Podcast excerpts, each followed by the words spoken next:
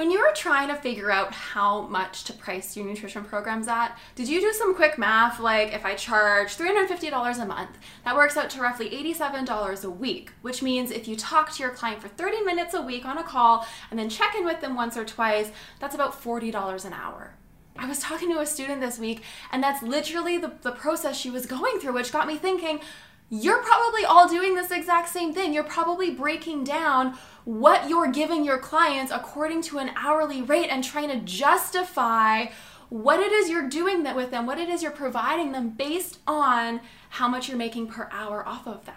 This is so common, but what you don't understand is that when we break our prices down in this way mentally for ourselves, this actually pushes us into burnout overwhelm, imposter syndrome so much faster because of the subconscious trigger that happens when we think about what we're doing in those black and white terms. So, today we're gonna talk about a better way to price your services and where your value really comes from so that you can charge whatever you want and feel totally confident and grounded in the fact that you are doing exactly what you need to be doing for each and every client that you work with.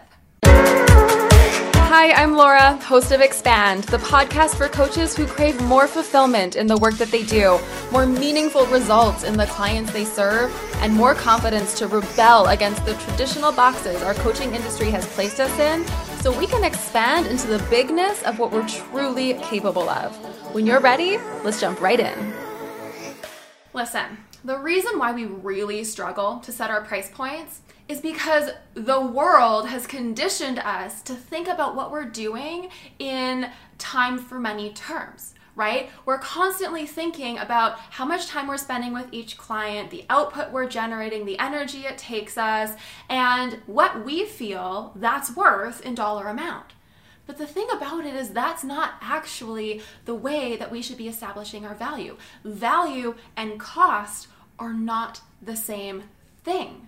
In fact, when we try and equate a dollar amount to how much time or energy or output we're giving each and every client, it causes us to fall into burnout. It causes us to fall into overwhelm because we catch ourselves doing things for our clients that we don't really need to be doing, but we do them because we think that that's justifying what it is that we're charging them. Have you ever done this? Have you ever checked in with clients needlessly or created additional worksheets or PDFs or resources for your clients because you just wanted to establish more value for them so that they felt like what they were paying you was worth their money?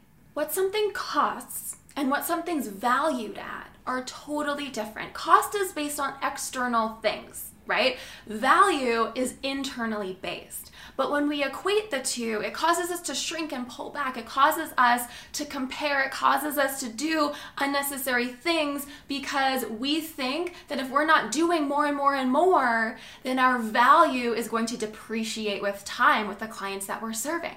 So there are three things that actually establish your value as a coach. Ready? The first one is the depth of uncomfortable space you can hold for your people. Okay? It's not about what you're giving them or what you're saying to them or how much you're teaching them.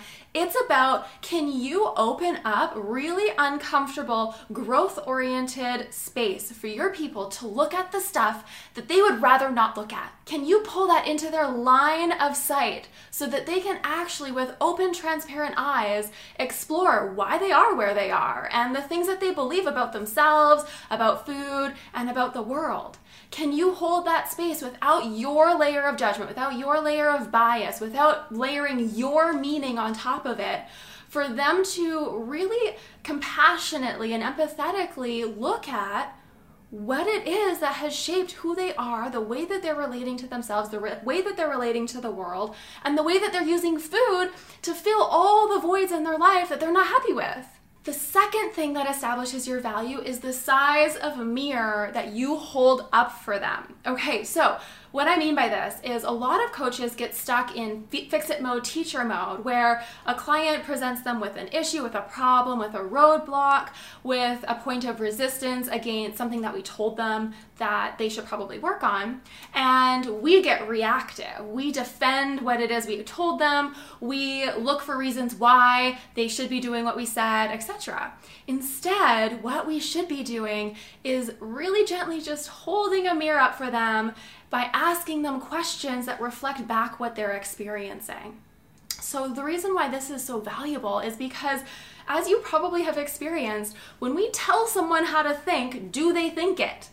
No, they maybe agree with you because they want to get you off their back, but are they actually adopting that as a belief for themselves? No, because there's no meaning attached to it for them. You've approached that conversation through your lens. So instead, when they're coming to you with a problem, with a roadblock, with a point of resistance, if we go, tell me more about why you feel that. Where did you first learn that? Where did you come up with that idea? You know, help me understand who taught you that and how that's affecting your life and how it has affected your life up till this point. Is that a belief you want to carry through with you or would you like to maybe me to offer you a new perspective? Would you like to explore a new way to look at this together? And simply by doing this, by holding that mirror up and going, this is what you're saying to me. This is what you're experiencing. Is this how you want to be living your life? Now they're able to attach new meaning to a changed perspective. They're able to say, Yes, please help me change this belief, change this pattern, because no, now that I'm seeing it, now that I'm looking at it, that's not how I want to live my life. That's not going to get me where I want to go. And the third thing that establishes your true value for your clients is the depth and breadth of questions you are able to ask. Now, this is a skill that takes time to establish. Just like anything good and well, as a coach, we need to develop our ability to ask deeper, more meaningful questions. And when I say this, what I really mean is I want you to practice asking exploratory questions without your lens blocking you from receiving the answers you're going to get right? Because a lot of the time when we ask questions, we have an answer in our mind that we're expecting them to say. We have a solution for the problem we're expecting them to present to us. And so that bias blocks us from seeing the true nature of what's really going on. The question doesn't have to be elaborate.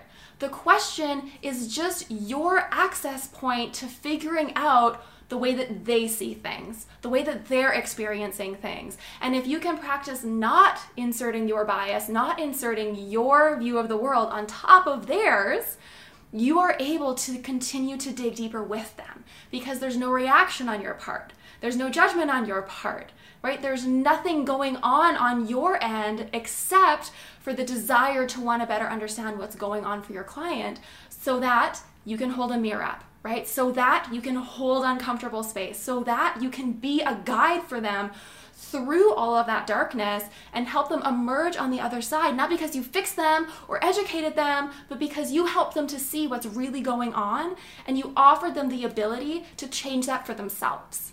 The thing is, is reestablishing your value like this, it takes a lot of practice and it takes a lot of deconditioning for you okay?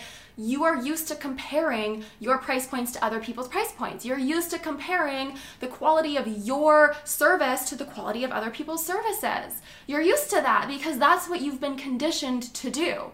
So, what I'm really going to encourage you to do is when you're thinking about your price points and you're thinking about what you're doing with your clients, to start getting really clear around what the deeper work is that you're actually guiding people through right? Or if you're not really sure about that yet, how can you begin to establish yourself as that coach? Instead of layering more stuff into your programs, how can you start to strip away all of that white noise and get really clear around what it is that makes you special, what it is that is the magic inside of you that we need to pull out and establish as your differentiating factor, right?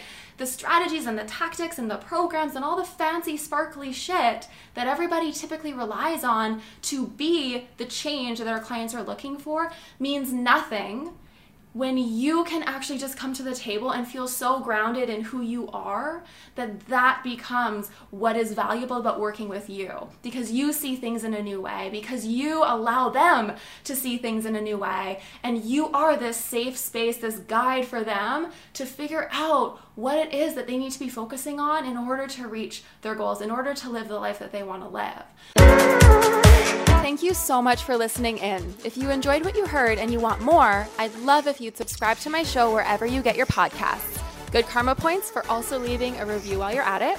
And lastly, if you're looking to dive even deeper, you'll find a ton of free workshops, mini trainings, and the details on my mentorship program, Trigger Mapping, over at laurapoburan.com. See you next time.